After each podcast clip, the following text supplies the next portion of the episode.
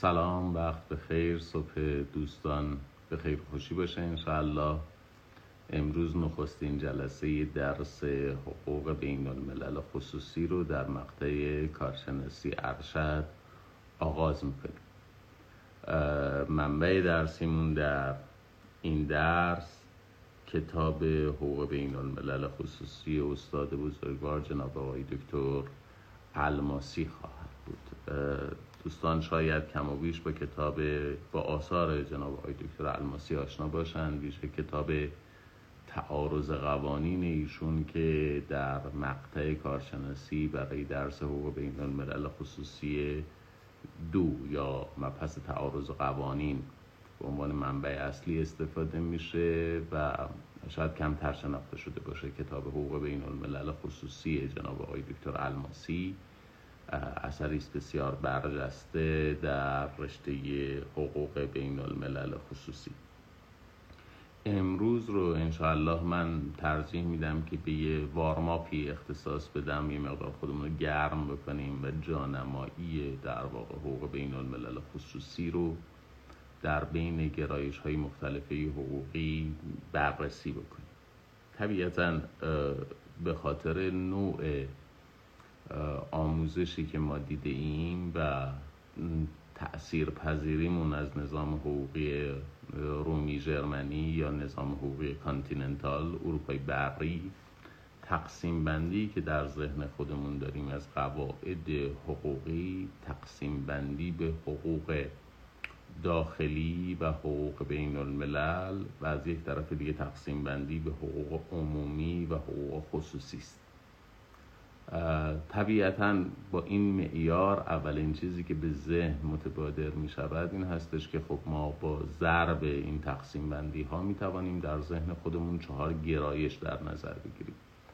حقوق خصوصی داخلی حقوق عمومی داخلی حقوق بین الملل عمومی و حقوق بین الملل خصوصی. بنابراین در وهله اول ممکنه اینطور به ذهن متبادر بشه که حقوق داخلی دو گرایش دارد حقوق عمومی و حقوق خصوصی. و حقوق بین الملل هم دو گرایش دارد حقوق بین الملل عمومی و حقوق بین الملل خصوصی. و بر اساس یک همچین تقسیم بندی ممکنه که در ذهن ما شکل بگیره که حقوق بین الملل خصوصی از گرایش های حقوق بین الملل است. این یه به قول آقایون اصولی یک ظهور غیر مستقر بدوی است. یک تبادر ابتدایی است که به ذهن می‌رسه اما درست نیست.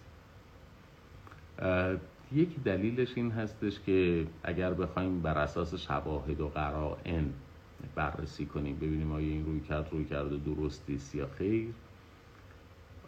خب ما در عرصه بین الملل زیاد میشنویم اصطلاح حقوق بین الملل رو. اما هرگز در استفاده ای که از این اصطلاح حقوق بین الملل میشه منظور حقوق بین الملل خصوصی نبوده. ما هر وقت در مورد حقوق بین الملل صحبت می‌کنیم منظورمون حقوق بین الملل عمومی است. اینقدر استفاده از واژه حقوق بین الملل در معنای حقوق بین الملل عمومی معمول هست که نوعا دیگه اون وصف عمومی رو هم استفاده نمی کنیم این وقتی میگیم اینترنشنال لا منظورمون پابلیک اینترنشنال لا هست. تقریبا در تمام کشورهای دیگر دنیا هم به همین ترتیبه. یعنی هر اصطلاحی که مورد استفاده قرار می‌گیرد معادل با حقوق بین الملل دلالت بر مفهوم حقوق بین الملل عمومی داره نه حقوق بین الملل خصوصی. تنها در یک کشور یعنی در آلمان مطلق اصطلاح حقوق بین الملل دلالت بر مفهوم حقوق بین الملل خصوصی می‌کنه. اما در باقی کشورها اصطلاح حقوق بین الملل دلالت بر حقوق بین الملل عمومی داره. اگر هم بخوایم شواهد و قرائن رو کنار بگذاریم و جایگاه حقوق بین الملل خصوصی رو در نظم حقوقی بررسی بکنیم حقوق بین الملل خصوصی بی تردید از گرایش های حقوق داخلی است. نه از گرایش های حقوق بین الملل. به چه دلیلی؟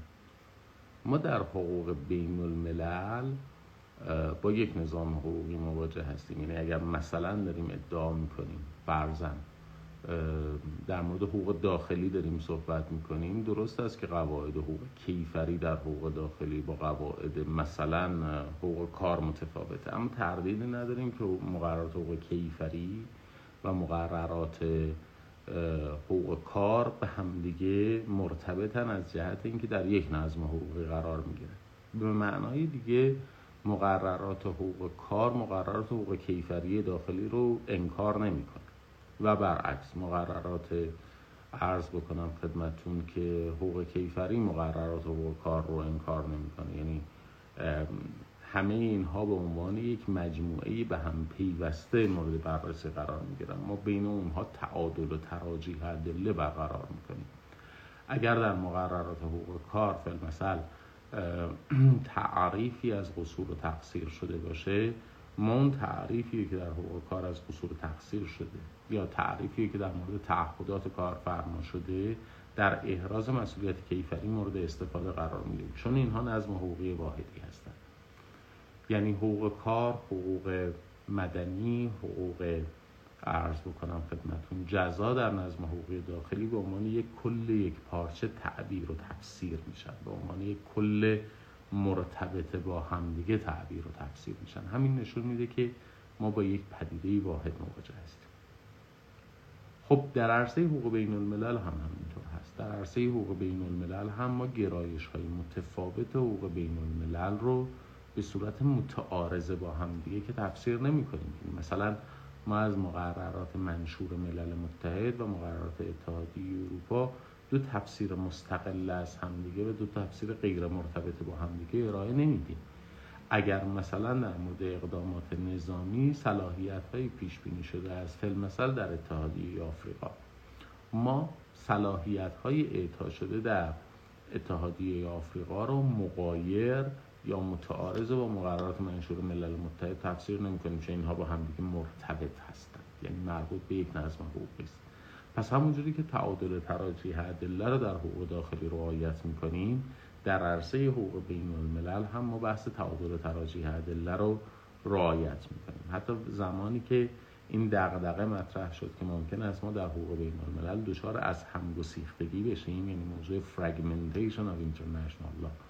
یا از همگسیختگی حقوق بین الملل مطرح شد گزارشی که تنظیم شد در خصوص fragmentation گزارشی است که ابتداعا و به ذات دلالت بر در واقع تعادل و تراجیح ادله داره. پس بنابراین وجود تعادل و تراجیح ادله چه در حقوق داخلی چه در حقوق بین الملل نشان دهنده وحدت نظم حقوقی است.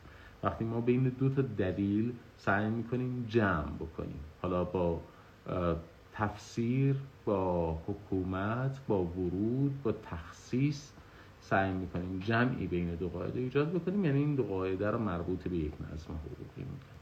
در حقوق بین الملل هم به همین ترتیب هستش.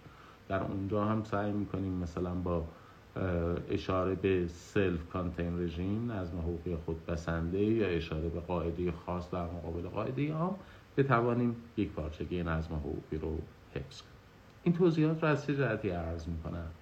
از این جهت که اگر حقوق بین الملل خصوصی از گرایش های حقوق داخلی باشد از گرایش های منظرت می‌خوام حقوق بین الملل باشد ما سعی باید بکنیم که همه قواعد حقوق بین الملل خصوصی رو با همدیگه جمع بکنیم. یعنی در واقع یک تعادل و تراجیح عدلی در خود حقوق بین الملل خصوصی باید وجود داشته باشه در قواعد حقوق بین الملل خصوصی. مثلا شما فرض بفرمایید که نظام حقوقی کانادا قانون حاکم بر احوال شخصی افراد رو قانون محل اقامت اونها میده. یعنی قاعده حل تعارضش دقت بفرمایید در مورد قواعد حل تعارض داریم صحبت می‌کنیم. قاعده حل تعارض کانادا معتقد است که احوال شخصی افراد تابع قانون اقامتگاه است در مقابل قاعده حل تعارض ایران قانون حاکم بر احوال شخصی افراد رو قانون دولت مطبوع اونها خب بین دو قاعده حل تعارض که یکی اقامتگاه رو ملاک تلقی می‌کنه و دیگری تابعیت رو تلقی می‌کنه تعارض وجود داره. دقت بفرمایید. یعنی بین قاعده حل تعارض کانادایی و, قاعده حل تعارض ایرانی تعارض وجود داره. اگر ما حقوق بین الملل خصوصی رو از گرایش های حقوق بین الملل بدانیم به این معنا که معتقد باشیم که به یک نظم حقوقی واحد مربوط میشن.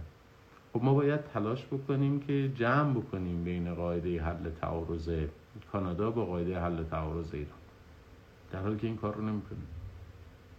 یعنی قاضی ایرانی قاعده حل تعارض ایران رو اعمال می‌کنه بدون به رسمیت شناختن قاعده حل تعارض کانادایی.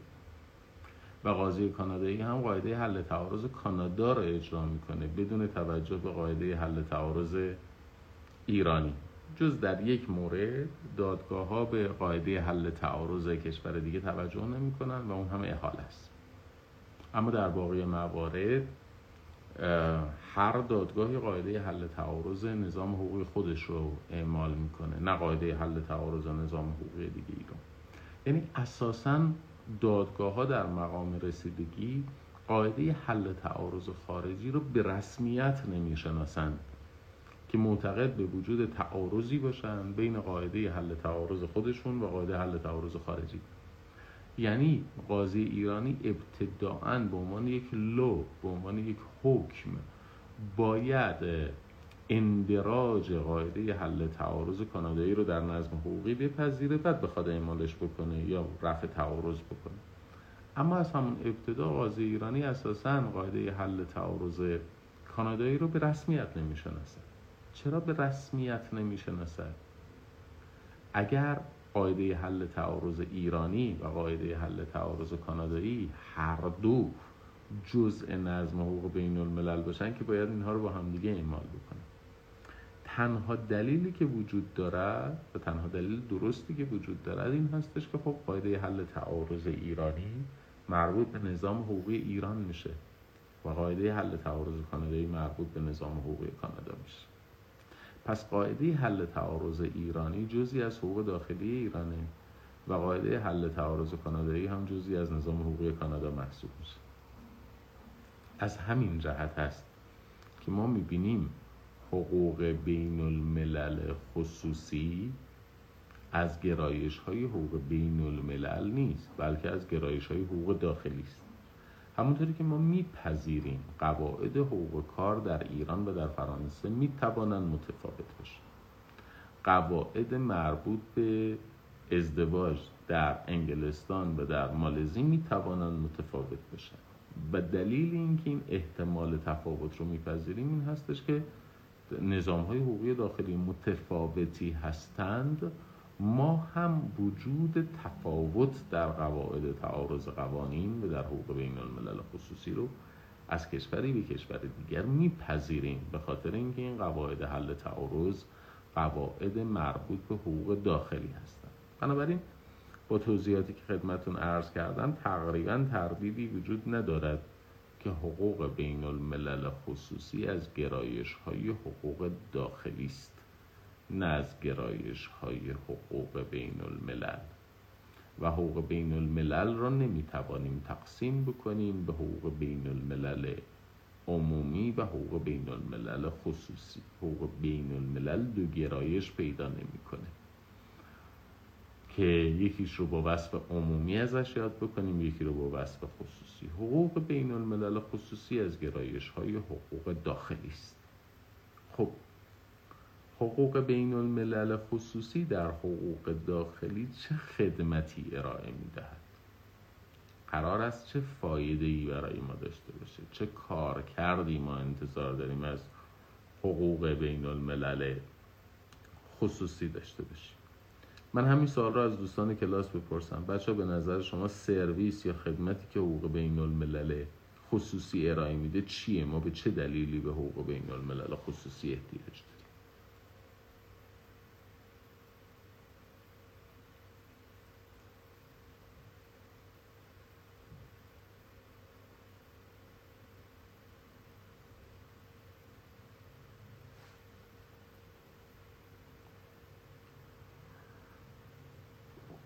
دوستان نظری.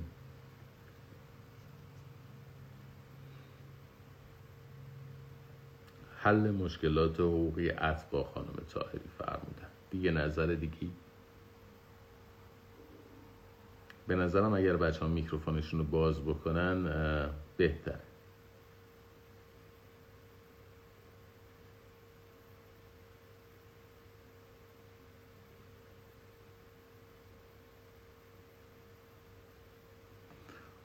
خب برای تسهیل روابط بین اشخاص حقیقی. یعنی خانم ماهپوری حقوق بین الملل خصوصی سرویسی به اشخاص حقوقی ارائه نمیده. خانم عبدالحسینی فرمودند حل و فصل تعارض قوانین در پرونده که چند تابعیت مختلف هستند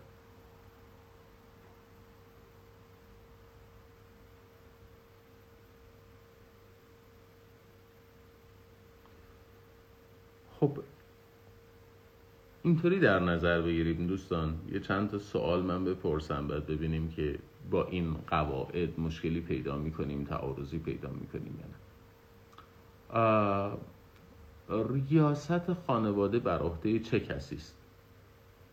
ریاست خانواده بر عهده مرد است یا بر عهده زن؟ بر عهده شوهر است یا بر عهده زن؟ بر عهده مرد. آیا مرد وظیفه‌ای به پرداخت نفقه دارد یا ندارد؟ بله وظیفه پرداخت نفقه. خب.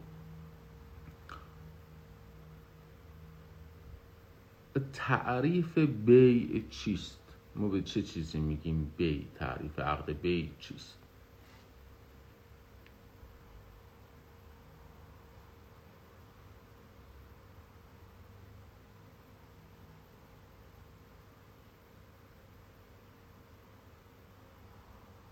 آقای خانی فرو فرمودن خرید فروش کالا جناب تاهری دقیق تر فرمودن. تملیک این به وضع معلوم. بعد تملیک این به وضع معلوم. خب. حالا اجازه بدید من سوالم یک جور دیگه بپرسم. یکی زن و شوهر کانادایی که در کانادا هم زندگی می‌کنن با هم دیگه اختلاف پیدا می‌کنن. بعد آقا مراجعه می‌کنه به دادگاه کانادا و برمیگرده میگه این خانم به حرف من گوش نمیده.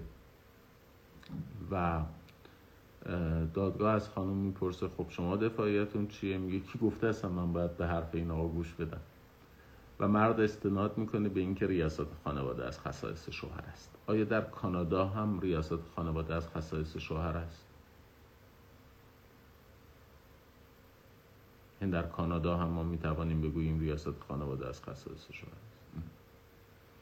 آیا در فرانسه هم مثلا پرداخت نفقه وظیفه است که بر عهده مرد باشه یا زوجین موظف به پرداخت نفقه به هم دیگه هستن؟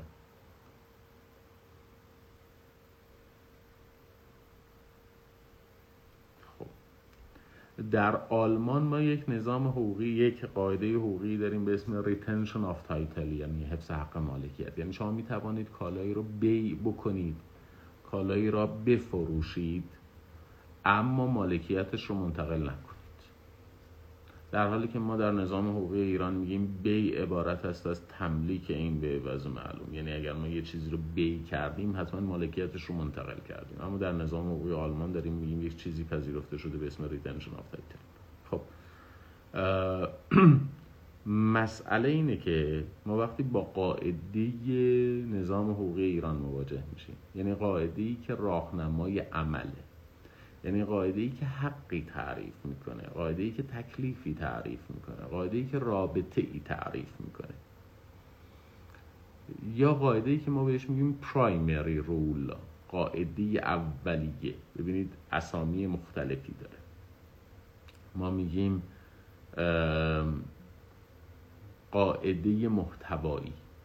میگیم تعیین حق تکلیف یا رابطه. میگیم قاعده اولیه. یا اون عبارتی که قانون آین دادرسی مدنی استفاده کرده در مبحث داوری قواعد موجد حق. قواعد موجد حق. که در مقابل سکندری رول قرار می‌گیره. در مقابل قواعد ثانوی قرار. که بخشی از قواعد ثانوی میشه قواعد آینی. بخشیش البته. بخشش هم همین قواعد حل تعارضه که ما در حقوق بین الملل خصوصی بحث می‌کنیم. خب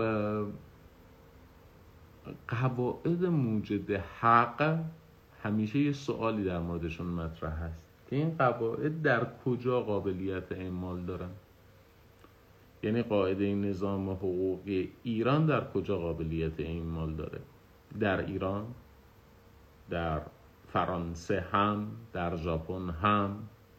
یا این قاعده فقط در نظام در محدوده جغرافیایی ایران قابلیت اعمال داره. نظر شما چی؟ فرمودند آیا عربشایی فرمودن در ایران خانم یاری هم فرمودن در ایران. خب. اگر هر قاعده حقوقی در محدوده مرزهای همون دولت کشور قابلیت اعمال داشته باشه باز هم بحث تعارض مطرح نخواهد بود. یعنی اگر مثلا قاعده حقوقی ایران در ایران قابلیت اعمال داشته باشه قاعده حقوقی فرانسه هم در فرانسه قابلیت اعمال داشته باشه دیگه تعارضی وجود نخواهد داشت.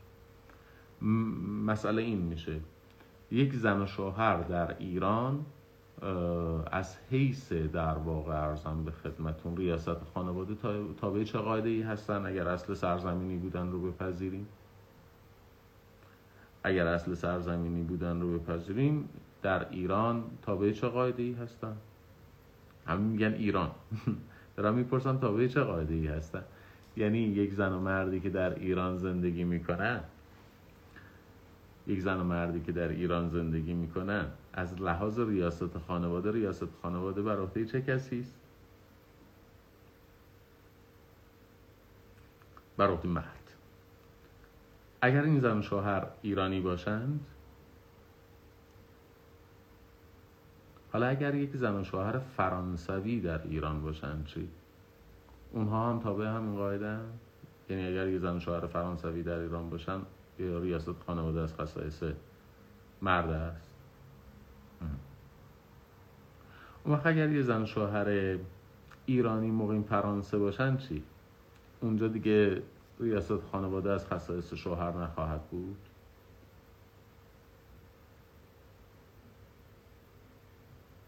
بازم مرده خانم یاری خب اگر خانم یاری بپذیریم که هم در ایران ریاست خانواده از آن مرد است و هم در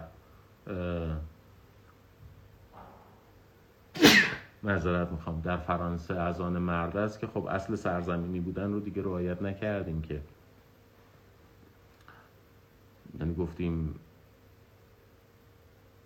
تا به اصل سرزمینی بودن نیست. هم در ایران می‌تواند چیز باشد هم در فرانسه می‌تواند قابلیت اعمال داشته باشد. بالاخره قواعد در محدوده سرزمینی قابلیت اعمال دارن یا خارج از محدوده سرزمینی هم قابلیت اعمال دارن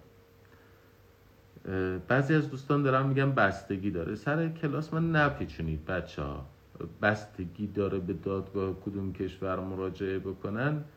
ما داریم میگیم که اگر یا مثلا بستگی به نوع صلاحیت داره من سوالم اینه. اگر شما دارید میگید قواعد در محدوده سرزمین قابلیت اعمال داره دیگه بستگی نداره دیگه. اگر یک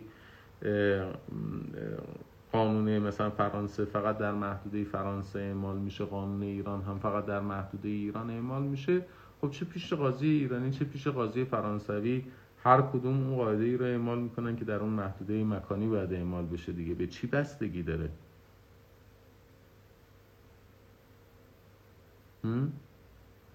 من سوالم این هستش. آیا شما به این پایبندی به این اعتقاد دارید که هر قاعده در محدوده مرزهای سرزمینی همون کشور قابلیت اعمال دارد ولا غیر؟ این رو قبول دارید یا قبول ندارید؟ بله. خب. الان دارن دوستان همه میگن آقا ما به اصل سرزمینی بودن اعتقاد داریم. همه قواعد در محدوده یک کشور قابلیت اعمال دارن. بسیار خوب. برگردیم سر سوال خودم. یک زن و مرد در رابطه زن و شوهر ریاست خانواده بر عهده چه کسی است؟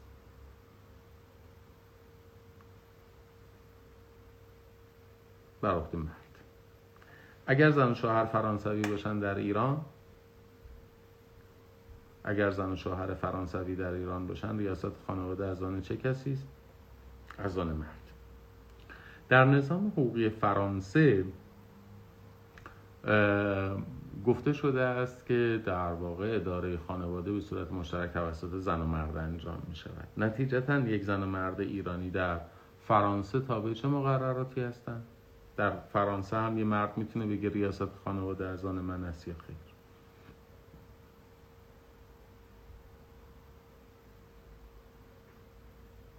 نمی‌تواند بسیار. ما در نظام حقوقیمون میگیم بی عبارت است از تملیک این به عوض معلوم.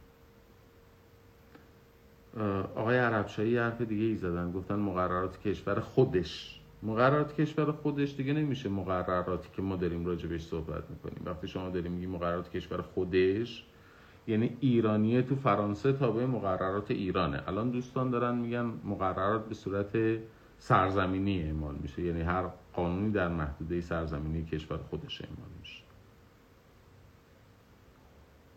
خب. حالا یه سوال دیگه بپرسم. یه نفر اومده با یه نفر دیگه یه بیعی تنظیم کرده در ایران. و موضوع این بی retention of title یعنی حفظ حق مالکیت. طرف اومده برگشته گفته فروختم اما مالکیتش رو برای خودم نگه داشتم. آیا این بیع صحیح هست یا صحیح نیست؟ چون در نظام حقوقی ما میگه که بیع تملیک عین است عوض معلوم. خیلی صحیح نیست. حالا سوال. اگر اصل سرزمینی بودن قواعد اصل تخلف ناپذیری است. یعنی همه قواعد در محدوده سرزمینی قابلیت اعمال دارن. دوستان پس چرا قانون برمیگرده؟ میگه که قانون حاکم بر احوال شخصی ایرانی ها قانون ایران است. حتی اگر در خارج از کشور باشد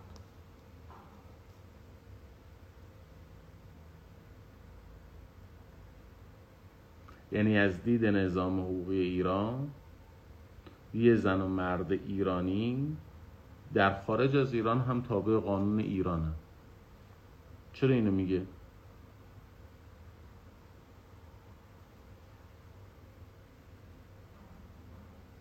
خانم یاری میگه که من که از اول گفتم هر کسی تابع قانون کشور خودش. حالا ببینیم واقعا خانم یاری اینجوری هستش یا نه جلوتر میگه چرا نظام حقوق ایران برگشته گفته بیگانگان که در ایران هستند از حیث احوال شخصی تابع قانون دولت مطبوع خودشونه؟ یعنی در ایران ما داریم قانون کانادا رو اعمال می‌کنیم بعدم مدعی هستیم در کانادا هم باید قانون ایران اعمال بشه.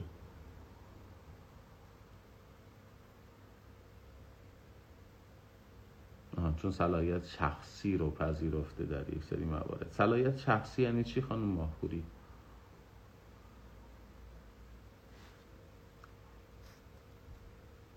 خدمت آقای نیازمندم عرض سلام دارم. وقتتون بخیر باشه. صلاحیت شخصی یعنی چی خانم ماهپوری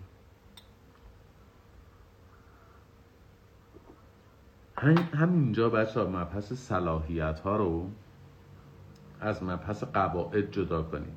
وقتی در مورد صلاحیت ها صحبت می‌کنیم در مورد پدیده متفاوتی داریم صحبت می‌کنیم. اتباع اینجوری تعریف کردن خانم یاری. آیا احمدی من هی میکروفون تو باز می‌کنم هی میبندی. بذار میکروفونت باز باشه آیا احمدی. دیرم نه یا سر کلاس. خانم یاری فرمودن که اتباع خارج مقیم در خاک ایران اتباع خارجی احتمالا مقیم در خاک ایران از حیث مسائل مربوط به احوال شخصی بحریت و همچنین از حیث حقوق ارسیه در حدود معاهدات مطیع قوانین و مقررات دولت مطبوع خود خواهند بود. ماده هفت قانون مدنی. بله ماده هفت درست ولی سوال این هستش که این در مورد صلاحیت شخصی صحبت می‌کنه یا نه؟ پس ببینید دقت بکنید قانون ایران در مواردی مدعی است که قانون ایران باید در خارج از ایران هم اعمال بشه.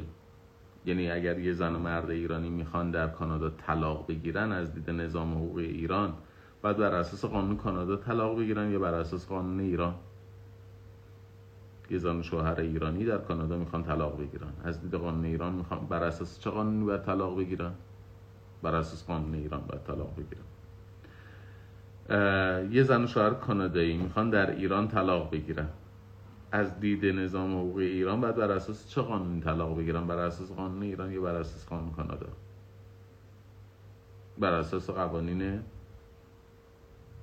کانادای ایران. بر اساس قانون کانادا باید پس ببینید دقت بکنید. ما نمی‌توانیم مدعی باشیم که همه قواعد قواعد سرزمینی هستند یه مثال دیگه برای شما بزنم.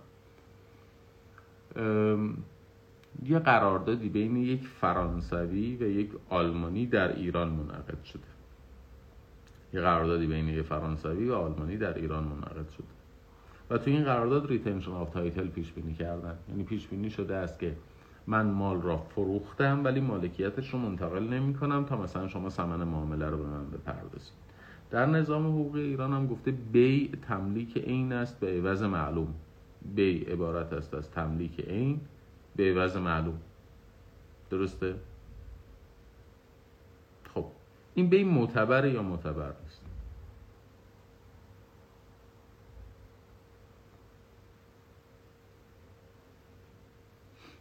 خیلی معتبر نیست. حالا اگر این آلمانی و مثلا انگلیسی گفته باشن قانون حاکم بر این قرارداد قانون آلمانه. قرارداد در ایران منعقد شده. ولی در قرارداد پیش بینی شده قانون حاکم بر قرارداد قانون آلمانه یه همچین پیش بینی مجاز هست یا مجاز نیست؟ بله مجاز هست. پس یه قراردادی که تو ایران منعقد شده تابع قانون ایران نیست. هست؟ مجاز نیست. خانم یاری میگن مجاز نیست. بقیه دوستان؟ مجاز هست. نظام حقوقی ایران می‌گوید قراردادها تابع قانون محل انعقادشون هستند مگر اینکه طرف این اتباع خارجه باشن و صراحتا قرارداد رو تابع قانون دیگری قرار داده باشن. یه آلمانی یه انگلیسی اتباع خارجه هستن توافق کردن که قراردادشون تابع قانون مثلا آلمان باشد. پس بنابراین پذیرفته است خب دقت بفرمایید مسئله وابستگی قواعد به مکان. خانم یاری میگن که منم همینو گفتم. خانم یاری فرمودید نیست مجاز نیست. بالا رو نگاه کن. شما 180 درجه عکسش رو گفتی. نخیر بالا رو نگاه کن. برو بالا. گفتی مجاز نیست. بعد از بله آقای محمد رضا خانی فرمودید مجاز نیست. بله؟ خب.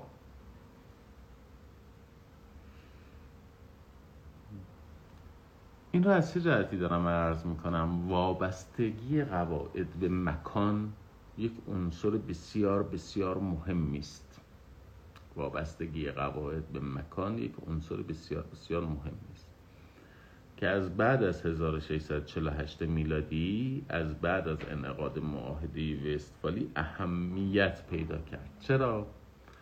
در معاهده وستفالی یک اتفاقی افتاد. امپراتور مقدس ژرمن که یک امپراتوری مسیحی کاتولیک بود پذیرفت که بعضی از دوکنشین ها می توانند قواعد مذهب پروتستان رو اعمال کنند. دقت بکنید. امپراتوری مقدس ژرمن پذیرفت که بعضی از دوکنشین ها می توانند در محدوده سرزمینی خودشون قواعد در واقع مسیحیت پروتستان رو اعمال بکنن. قبل از این تاریخ تصور بر این بود یعنی برای امپراتوری مقدس ژرمن تصور این بود که قواعد مذهب مسیحی کاتولیک در همه مکانها قابل اعمال است. در همه مکانها قاعده مذهب مسیحیت کاتولیک قابل اعمال است. خب یه دفعه عوض شد. چی عوض شد؟ قاعده این شد که نه خیر. قاعده قابل اعمال دقت بفرمایید. قاعده قابل اعمال در بعضی از دوکنشین ها یعنی در محدوده جغرافیایی در محدوده مکانی بعضی از دوکنشین ها می تواند قاعده مسیحیت پروتستان باشد نه مسیحیت کاتولیک. پس از اونجا به بعد بود که این مسئله مطرح شد که هر قاعده در یک محدوده مکانی قابل اعمال است. هر قاعده در یک محدوده مکانی قابل اعمال است. قبلش تصور برای این بود که هر قاعده در هر مکانی قابل اعمال است. و دوم وقتی مبحث پوزیتیویسم مطرح شد وقتی مسئله ایجاد قاعده مطرح شد. خب این قاعده در یک زمانی به وجود میاد در یک بازه زمانی به حیات خودش ادامه میده و بعدم میمیره. وقتی ما در مورد حقوق پوزیتیویستی صحبت می‌کنیم منظورمون این هستش که قاعده ای به وجود می آید قاعده ای به حیات خودش ادامه می دهد در یک جایی هم می میره خب این در مقابل مکتب حقوق طبیعی بود. مکتب حقوق طبیعی اعتقادش بر این بود که قاعده صرف نظر از ظرف زمانی و ظرف مکانی دارای اعتبار قاعده در همه شرایط در همه زمانها و در همه مکانها معتبره. یعنی وقتی ما مثلا در فقه میایم برمیگردیم میگیم بی تملیک این است به عوض معلوم. معتقدیم که این قاعده امکان از میان رفتن دارد. امکان از میان رفتن که نداره من یه لحظه قضیه رو حل کنم. آیا احمدی میکروفون تو باز کن.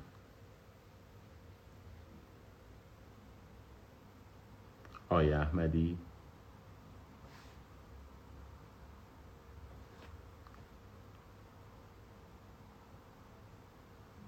آیا احمدی سر کلاسی؟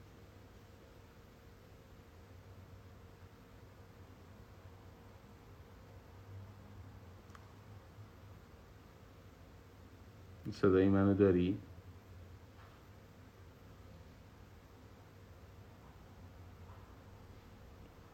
صدای من داری آیا احمدی؟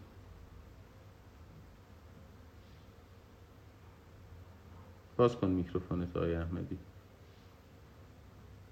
باز کن میکروفون تو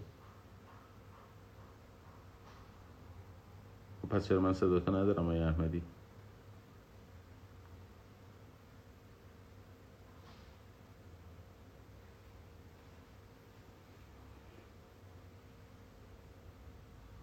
نه صداتو نمیشنوم آیا احمدی باز کن میکروفون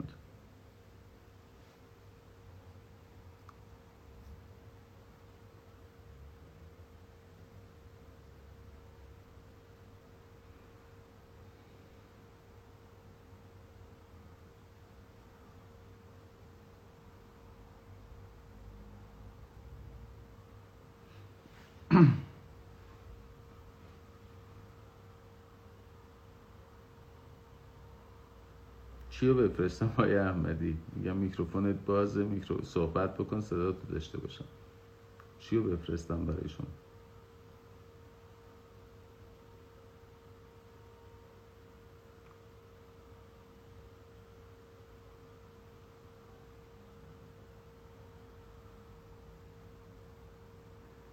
میکروفونت بازه های احمدی. پشت سر هم دیگه هم میکروفونتو نبند. به اندازه کافی همین که دیر اومدی سر کلاس بس هستش دیگه. این میکروفونتو نبند. خب عرض می‌کردم. ما در مورد قواعد توی حقوق طبیعی تصورمون اینه که یه قاعده برای همه زمان ها و برای همه مکان هاست اما توی حقوق پوزیتیویستی ما مثلا اینه که هر قاعده ای در یک زمانی به وجود میاد در یک بازه زمانی اعمال میشه و بعد هم از بین میره و در یک محدوده مکانی قابلیت اعمال داره. پس بنابراین یک موضوعی که ما در مورد هر قاعده ماهوی باید تعیین تکلیف بکنیم و در مورد هر قاعده باید روشن بکنیم این هستش که این قاعده در چه ظرف زمانی و در چه ظرف مکانی قابل اعمال. حالا اصطلاح فنیش میشه اعمال قاعده در مکان و اعمال قاعده در زمان. اعمال قاعده در مکان و اعمال قاعده در زمان. تعیین محدوده اعمال قاعده در مکان. تعیین محدوده اعمال قاعده در زمان بر عهده حقوق بین الملل خصوصی است. دقت بفرمایید. تعیین محدوده اعمال قاعده در مکان و محدوده اعمال قاعده در زمان از خصائص حقوق بین الملل خصوصی است. حالا چرا فقط حقوق بین الملل خصوصی؟ اولا این وصف بین المللیش رو نگاه کنیم. از بین دو عنصر یعنی تعیین محدوده اعمال قاعده در مکان و محدوده اعمال قاعده در زمان. اون چیزی که اولویت اول ماست تعیین محدوده اعمال قاعده در مکانه. یعنی فرضمون بر این هستش که هر قاعده ای در یک محدوده سرزمینی باید اعمال بشود اما در مواردی خارج از اون سرزمین هم قابلیت اعمال داره. پس بنابراین ما امکان اعمال قاعده در مکان دیگری رو هم داریم. غیر از محدوده ای سرزمینی. این خصیصه است که باعث میشه که ما برگردیم بگیم در مورد یک قاعده بین المللی داریم صحبت می‌کنیم. یعنی یک قاعده که نه در مکان خودش در مکان دیگری باید اعمال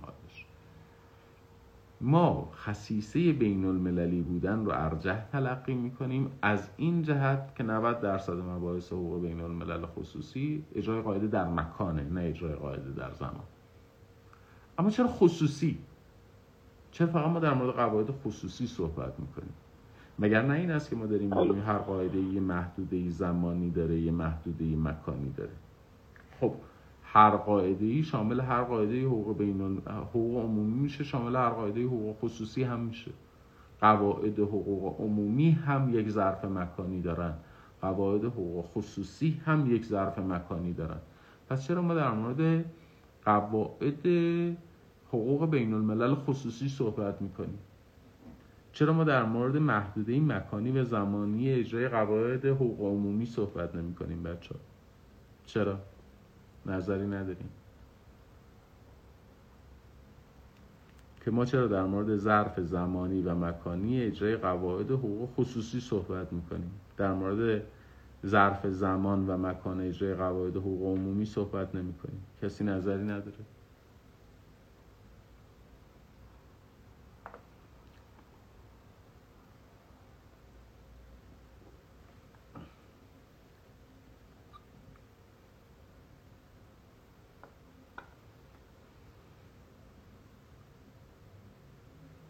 سوالم روشنه؟ دارم میگم در چارچوب حقوق پوزیتیویستی هر قاعده ای در یک ظرف زمانی و در یک ظرف مکانی اعمال میشه. هر قاعده ولی وقتی می‌رسیم به تقسیم بندی حقوق ما گرایش حقوق بین الملل خصوصی داریم که در مورد اجرای قاعده در یک ظرف زمانی و مکانی صحبت می‌کنه. اما در مورد قواعد حقوق عمومی گرایشی نداریم که در مورد ظرف زمانی و مکانی صحبت بکنه. چرا؟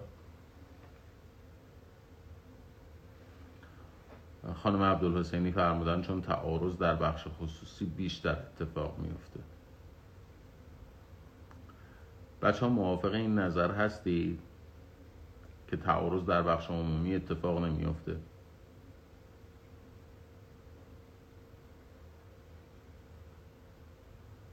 اتفاق نمیافته. مثلا یک فردی یک کالایی رو صادر می‌کنه به ایران. یک کالایی رو صادر می‌کنه به ایران. بر اساس قوانین ایران اون صادرات اون کالا به ایران مجاز است و اون ملزم است تعهدات و قراردادی ناشی از صادرات اون کالا رو رعایت بکنه. ولی از اون طرف بر اساس قوانین امریکا این کلا به دلیل معامله با ایران باید بره زندان. و بر اساس مقررات اتحادیه اروپا بخشی از معامله که کرده باطل. مقررات مربوط به تحریم که مقررات مربوط به حقوق عمومی است. مقررات حقوق عمومی ایالات متحده امریکا تعارض پیدا می‌کنه با مقررات تحریمی حقوق عمومی اتحادیه اروپا. چون اون داره برمیگرده میگه اصلا کل معامله باطله و فرد باید بره زندان در ایالات متحده. در اروپا داره برمیگرده میگه بخشی از معامله باطله. در ایران هم برمیگرده میگه نه اجرای تعهد الزام آور اساسا از گرایش های حقوق خصوصی است. پس ما در حقوق عمومی هم ممکن تعارض داشته باشیم. ولی با وجود اینکه ما ممکن است در حقوق عمومی تعارض داشته باشیم ما فقط در مورد اجرای قاعده در زمان و مکان در قواعد حقوق خصوصی صحبت می‌کنیم نه در مورد اجرای قواعد در مکان و در زمان در حقوق عمومی. چرا؟ چون در بخش عمومی بحث همه کشورها در چارچوب یک پیمان بین المللی است. خب آقای خانی مثلا در همین قضیه تحریم ها بین ایران ایالات متحده امریکا و اتحادیه اروپا معاهده ای وجود داره. معاهده ای که وجود نداره که پس تعارض وجود داره.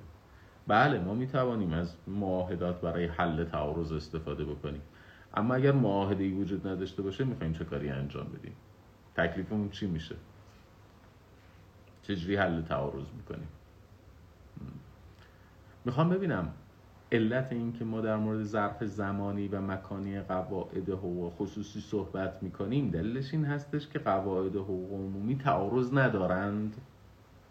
یا در حقوق عمومی هم تعارض متصوره.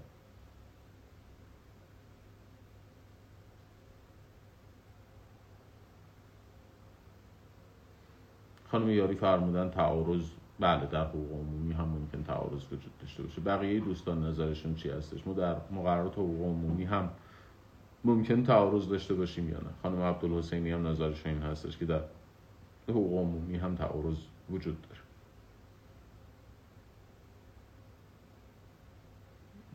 جناب تاهری هم معتقدن وجود داره. خانم ماهپوری هم همینطور. آیا احمدی تعارض وجود دارد یا ندارد؟ بله. تعارض در چی وجود دارد آقای احمدی؟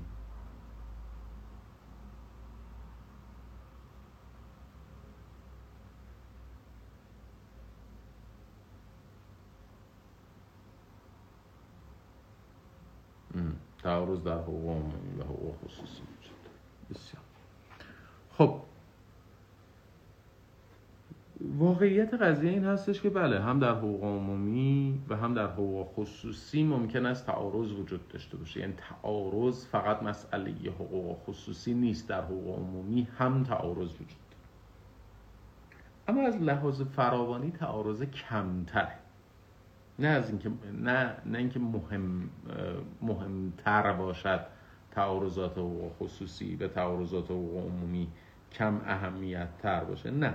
مصادیق تعارض در حقوق عمومی کمتر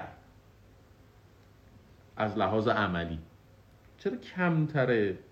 چون ما در مقررات حقوق عمومی پذیرفتیم اصل سرزمینی بودن. یعنی پذیرفتیم در محدوده سرزمینی قواعد حقوق عمومی اعمال می شود مقررات حقوق جزای ایران در محدوده ایران. مقررات جزای آلمان در محدوده آلمان. اما ما اجرای فراملی مقررات حقوق عمومی رو هم داریم. مثلا ایالات متحده امریکا می‌گوید هر کسی با ایران معامله بکنه هر کسی که با ایران معامله می‌کنه ممکن است کسی باشه که داره با ایران معامله می‌کنه در خارج از امریکا. ولی مجازاتش می‌کنه. یا مثلا ایران برمیگرده میگه هر کسی در خارج از ایران مثلا بیاد پول ایرانی رو جعل بکنه بیاد دستخط مقام معظم رهبری رو جعل بکنه. خب این نسبت قاعده حقوق عمومی ایران رو نسبت به عملی که خارج از ایران هم اعمال شده انجام شده اعمال بکنه بنابراین ما مصادیقی از مقررات تعارض مصادیقی از تعارض در حقوق عمومی هم داریم کمتره. ولی علت اینکه ما در مورد تعارض در حقوق عمومی صحبت نمی کنیم این هستش که ما حقوق عمومی سایر کشورها را به رسمیت نمی شناسیم. دقت بفرمایید. مقررات حقوق عمومی مقررات یک سویه هستند یه نفر یه نفر دیگر کشته. نظام حقوقی ایران یا میگه من صالح هستم یا صالح نیستم. یعنی میگه یا مقررات حقوق جزایی ایران بر این عمل حاکم هست یا میگه مقررات حقوق جزایی ایران بر این عمل حاکم نیست. تمام. دیگه راجع به این که آیا من اجرای مقررات خارجی رو به رسمیت می‌شناسم یا نمی‌شناسم مثلا صحبت نمی‌کنه. یعنی در مورد این قصد یا نظام حقوقی ایران حاکم هست یا نظام حقوقی ایران حاکم نیست. دیگه اصلا سوال مطرح نمیشه که آیا نظام حقوقی آلمان حاکم هست یا آلمان حاکم نیست. پس بنابراین ما با مقررات یک سوی مواجه هستیم. یعنی یا نظام حقوقی ایران اعمال می شود یا نمی شود در مقررات حقوق اما در مقررات حقوق خصوصی ما میگیم اگر قرار شد مقررات ایران اعمال نشود حالا کدام قانون خارجی اعمال بشود؟ یعنی ما برمیگردیم میگیم بر این زن و شوهر دقت کنید بر این زن و شوهر مقررات ایران اعمال نمی شود برای طلاقشون. ولی مقررات دولت مطبوعشون که مثلا دولت آلمان است اعمال می شود دقت بکنید. پس ما میگیم که در این ظرف زمانی و مکانی یعنی در کشور ایران در لحظه اکنون. نسبت به این زن و شوهر فرانسوی مقررات ایران اعمال نمی شود اما مقررات فرانسه اعمال می شود یعنی در این ظرف زمانی و مکانی تعیین می‌کنیم چه قاعده ای اعمال می شود و میپذیریم قانون خارجی اعمال بشه اما در مورد اینکه اینها مثلا باید مالیات پرداخت بکنن. این زن شوهر باید مالیاتی پرداخت کنن. یا بر اساس مقررات ایران باید مالیات پرداخت بکنن یا نباید پرداخت بکنن؟ اگر باید پرداخت بکنن ازشون اقصا مالیات میشه. اگر نباید پرداختم بکنن ازشون مالیات گرفته نمیشه. حتی اگر نظام حقوقی آلمان قاعده دیگری در مورد مالیات داشته باشه. یعنی اگر یه معافیت مالیاتی در نظام حقوقی ایران پیش بینی شده مثل معافیت مالیات بر درآمد ناشی از خرید و فروش سهام. معافیت مالیاتی ناشی از خرید و فروش سهام. این زن شهری سهامی داشتن فروختن در ایران. مالیات نمیدن. ولی تو آلمان میگه آقا خرید و فروش سهام مالیات داره. نظام حقوقی ایران میگه آقا چون نظام حقوقی ایران گفته از مالیات ندارد من مالیاتی اخذ کنم حالا نظام حقوقی آلمان هر که می‌خواهد بگوید. پس ما چرا در مورد قواعد حقوق بین الملل خصوصی صحبت می‌کنیم؟ دقت بفرمایید. اگرچه همه قواعد ظرف زمانی و مکانی دارند. و این ظرف زمانی و مکانی هم در مورد قواعد حقوق عمومی صادق است و هم در مورد قواعد حقوق خصوصی. اما ما در مورد قواعد حقوق عمومی تعیین می‌کنیم در ظرف زمانی و مکانی کشور ما.